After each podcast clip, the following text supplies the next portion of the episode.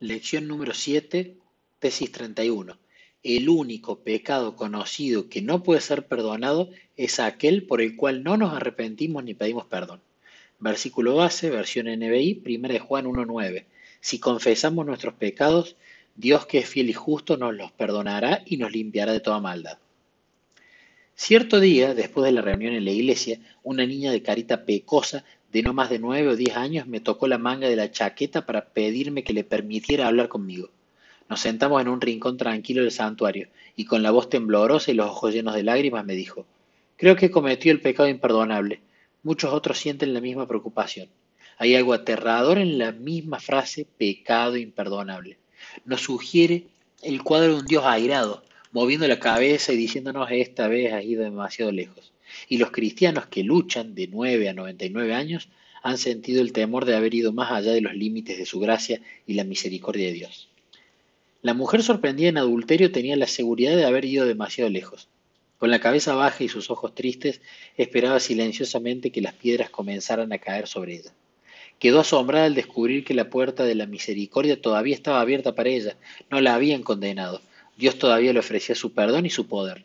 Leamos acerca del pecado imperdonable en Mateo 12:31. Jesús dijo, Por eso les digo que a todos se les podrá perdonar todo pecado y toda blasfemia, pero la blasfemia contra el Espíritu no se le perdonará a nadie. La primera parte del versículo es animadora.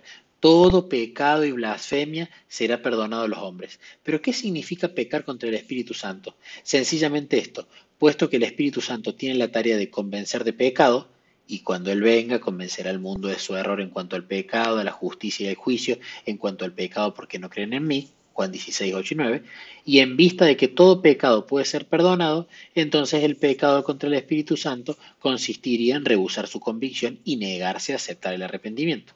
El perdón es condicional. Si no lo fuera, entonces toda la gente del mundo sería salva. ¿Cuáles son las condiciones para ser perdonados? Primero debemos confesar nuestros pecados. Se nos dice que si confesamos nuestros pecados, Dios que fiel y justo nos los perdonará y nos limpiará de toda maldad, en 1 Juan 1.9. Por lo tanto, el pecado imperdonable sería cualquier pecado que nos negamos a confesar y por el cual no pedimos perdón.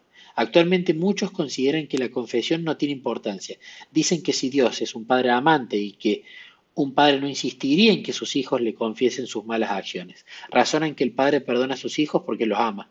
Pero eso no es lo que la Biblia dice. La Biblia enseña que la confesión es importante. Para ser perdonados debemos pedir el perdón y aceptarlo.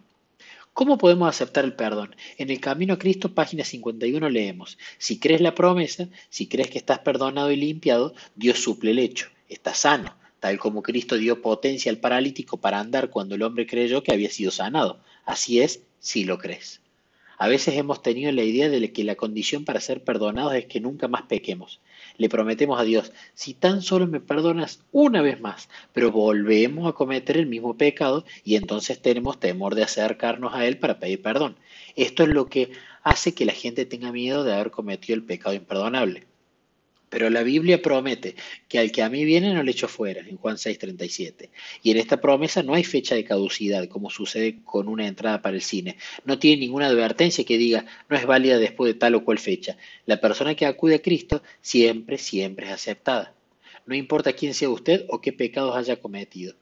Si hoy acude a Jesús, le pide perdón, acepta su regalo de arrepentimiento y perdón, usted será perdonado. El Señor Jesús se place en que vayamos a Él como somos, pecaminosos, sin fuerzas, necesitados. Podemos ir con toda nuestra debilidad, insensatez y maldad y caer arrepentidos a sus pies. Es su gloria estrecharnos en los brazos de su amor, vendar nuestras heridas y limpiarnos de toda impureza. El Camino Cristo, página 52.